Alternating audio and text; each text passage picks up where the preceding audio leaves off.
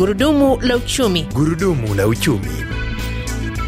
Makala sahihi na Emmanuel Makundi.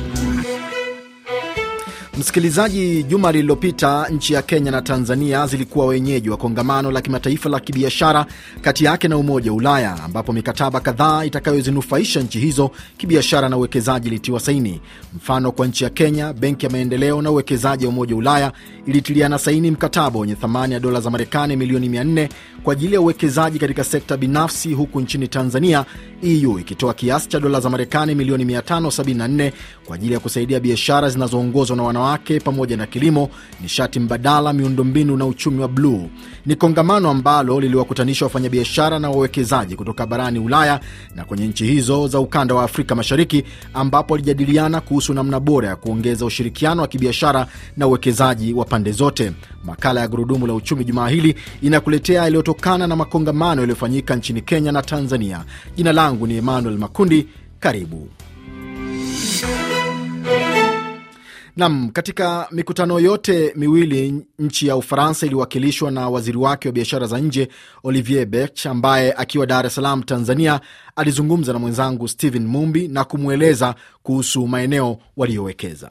We have, uh, already, uh, 40 French Kwa sasa tayari tuna makampuni ya Kifaransa zaidi ya 40 nchini Tanzania. Na yanajihusisha katika shughuli za miradi ya maendeleo kama vile nishati na usafiri, na sisi tulitaka kufanya zaidi. Tunaamini Tanzania ni nchi nzuri ambayo tunafaa kuwekeza. kwa sababu inazo fursa muhimu kwa Ufaransa, na ni kwa sababu pia tunataka ushirikiano mzuri kati ya Tanzania na Ufaransa. Kwa mfano, tumewekeza katika nishati ya upepo, jua na maji na leo tumetilia na saini mikataba kadhaa, lakini pia tunataka kufanya uwekezaji katika sekta ya usafiri kwa kujenga barabara kubwa na kufanya maboresho kwenye baadhi ya viwanja vya ndege, lakini pia tunataka kuwekeza katika miradi ya usafiri wa reli na pia bandari. Lakini je, waziri Bech anazungumziaje uhusiano uliopo sasa hivi kati ya Tanzania na Ufaransa? Yeah, I, I uh, uh, Naamini ni ushirikiano wenye manufaa kwa pande zote. Tunawekeza hapa kwa ajili ya watu, hasa pale tunapojenga miundombinu ya usafiri, tunapojenga sekta za kuzalisha umeme. Ni muhimu sana kwa watu wa hapa Tanzania, lakini pia ni vizuri kwa makampuni ya Ufaransa na ni vizuri kwa kiubinadamu pia, kwa sababu kama tunawekeza katika nishati ili tuwe na kesho yenye nishati salama, sio tu kwa makampuni ya Ufaransa na raia wa Tanzania bali ni kwa sayari ya dunia na utu. Naam msikilizaji, miongoni mwa ushirikiano ama uwekezaji ambao Tanzania inatarajia kunufaika nao ni kwenye sekta ya bandari, moja ya kichocheo kikubwa cha ukuaji wa uchumi wa Tanzania, ambapo kwa muda mrefu nchi hiyo imekuwa ikiweka mikakati tofauti kuboresha bandari zake ili kuongeza ufanisi. Prasdus Mbosa ni mkurugenzi wa mamlaka ya usimamizi wa bandari nchini Tanzania. Eneo la kwanza ambalo tutakuwa tukishirikiana tukishirikiana na wenzetu wa Ubelgiji linahusisha ushauri wa kitaalamu katika uandaaji na utekelezaji wa mipango ya uboreshaji wa miundombinu ya bandari. Uh, eneo la pili ambalo tuna, uh, lipo katika hati ya makubaliano ambayo tumesaini na wenzetu wa Ubelgiji uh, linahusisha usimamizi wa miradi ya kimkakati ambayo inatekelezwa na mamlaka ya bandari pamoja na, na wawekezaji binafsi au waendeshaji binafsi wa bandari. Eneo la tatu sasa, hili ni very specific kwamba katika mikataba ambayo tunaingia kwamba licha ya kufanya majadiliano, licha ya kuyajua yote ambayo tunayataka, lakini pia kwa sababu wenzetu pia wameshafanya hivyo na wana mikataba zaidi ya elfu moja wana concession zaidi ya elfu moja basi pia tunashirikiana nao tukiamini kwamba wanaweza wakatushauri vizuri katika hii mikataba ambayo, ambayo tunaingia. Na msikilizaji, kama umeungana nasi, makala ni gurudumu la uchumi, na leo tunaangazia yaliyojiri wakati wa mkutano wa jukwaa la kibiashara kati ya nchi za Tanzania, Kenya na Umoja wa Ulaya, mkutano uliofanyika juma lililopita jijini Nairobi na Dar es Salaam, na tunaangazia pakubwa kilichojiri kwenye mkutano wa Tanzania. Mkutano kama huu, msikilizaji, unapofanyika, nchi mwenyeji huwa na matarajio makubwa. Je, kwa nchi ya Tanzania ina matarajio gani baada ya kumalizika kwa mkutano wenyewe?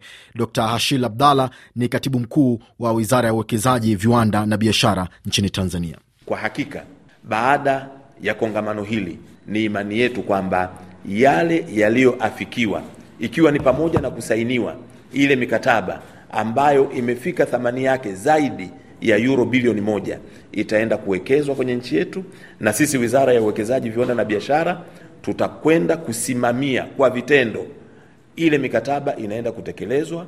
Matarajio yetu ndani ya uwekezaji ule tutaweza kuongeza ile inaitwa tax base, ulipaji wa kodi sasa utaongezeka.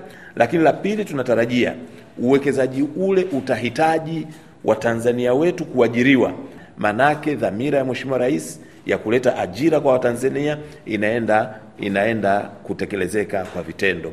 Kwa hiyo kama utakuwa umeongeza ukusanyaji wa kodi kwa kuleta mitaji, lakini pia umeweza kupelekea wananchi wako kupata ajira, maanake nini? Maanake umeenda kuboresha hali ya maisha ya mwananchi mmoja mmoja kwenye taifa letu. Kwa hiyo hili leo limefanyika, waliokuja ni watu mia nne. Matarajio yetu mwakani watakuja mara mbili au mara tatu yake zaidi. Msikilizaji, awali nilipokuwa natambulisha makala haya nilikuambia kuwa Umoja wa Ulaya umetenga kiasi cha dola za Marekani karibu milioni 500 kusaidia sekta ya kilimo, na kwa Tanzania ilitumia mkutano huu kuwashawishi wawekezaji kutoka Ulaya kuja kuwekeza kwenye sekta hiyo inayoajiri kumradhi watu wengi zaidi. Ashatu Kijaji ni waziri wa viwanda na biashara wa Tanzania na tumewaeleza sisi tayari tumeanza uh, kwenye maeneo yale ya block farming kuwaweka vijana wetu ili waweze kulima kwenye maeneo ambayo serikali inaweka miundombinu. Tumeongeza bajeti ya kilimo kwa zaidi ya asilimia mia nane kwa mwaka huu wa fedha tunaotekeleza, na hii inaonyesha utayari wa serikali yetu kwenye kuwekeza kwenye sekta ya kilimo. Kama mnavyofahamu, kutokana na janga la uviko 19 pamoja na vita inayoendelea kule Urusi na Ukraine imetuletea changamoto ya chakula duniani. Kwa hiyo sisi Tanzania tuko tayari kuwekeza na ndugu zetu hao kutoka Umoja wa Ulaya ili tuweze kulima chakula ndani ya taifa letu, na kama mnavyofahamu zaidi ya asilimia sitini ya ardhi ya Tanzania iko tayari kwa kilimo na haijalimwa. Kwa mwekezaji yoyote kuwa huru ni pamoja na nchi husika kutengeneza sheria rafiki kuvutia uwekezaji. Hapa Waziri Kijaji anaeleza kile ambacho kimefanywa na serikali ya Tanzania. Ndani ya Jamhuri ya Muungano wa Tanzania mwaka elfu mbili na ishirini na mbili tulifuta sheria ya uwekezaji mwaka ya mwaka 1997 na tumekuja na sheria mpya ya uwekezaji ya mwaka 2022. Uh, tumeongeza eneo la mikataba vivutio, mikataba ya vivutio tuna, tulikuwa tunasainiana nayo, lakini mingi ilikuwa haijatekelezeka. Na msikilizaji, kuhitimisha makala yetu ya gurudumu la uchumi jumaa hili na kuletea dondoo za uchumi na biashara zilizojiri hapa barani Afrika na duniani kwa ujumla, na leo hii kwa mara nyingine zinaletwa kwako na Victor Abuso. Tuanzie kule nchini India ambako juma hili kunafanyika mkutano wa wakuu wa nchi zenye nguvu ya uchumi duniani maarufu kama G20 ambapo mbali na kujadili vita ya Ukraine iliyosababisha madhila kwa nchi maskini watajadili mbinu bora za kunusuru uchumi wa dunia. Nchini Afrika Kusini, taifa hilo limerekodi kushuka kiduchu kwa tatizo la ukosefu wa ajira, ikiwa ni karibu robo ya nne mfululizo katika mwaka, takwimu ambazo zinatoa ahueni kwa nchi hiyo ambayo inapambana kuboresha mazingira ya utengenezaji ajira. Na kaimu mkuu wa tume ya uchumi wa Afrika ECA Antonio Pedro amesema ikiwa nchi hizo zinataka kufikia malengo ya mkataba wa mabadiliko ya tabia nchi wa Paris, maendeleo endelevu ya ajenda ya mwaka 2023 ya Umoja wa Afrika, basi ni lazima dunia ifanye kila linalowezekana kupunguza matumizi ya hewa ya ukaa na kugeukia nishati mbadala. Nam, na kwa dondoo hizi za uchumi na biashara, msikilizaji, ndiyo tunatia nanga ya makala ya gurudumu la uchumi hivi leo. Tulikuwa tunaangazia yaliyojiri wakati wa mkutano wa jukwaa la kibiashara kati ya Umoja wa Ulaya na nchi za Tanzania na Kenya. Shukran kwa mwenzangu Stephen Mumbi kutoka Dar es Salaam, Tanzania. Ulikuwa nami Emmanuel Makundi. Hadi wiki ijayo, kwa heri.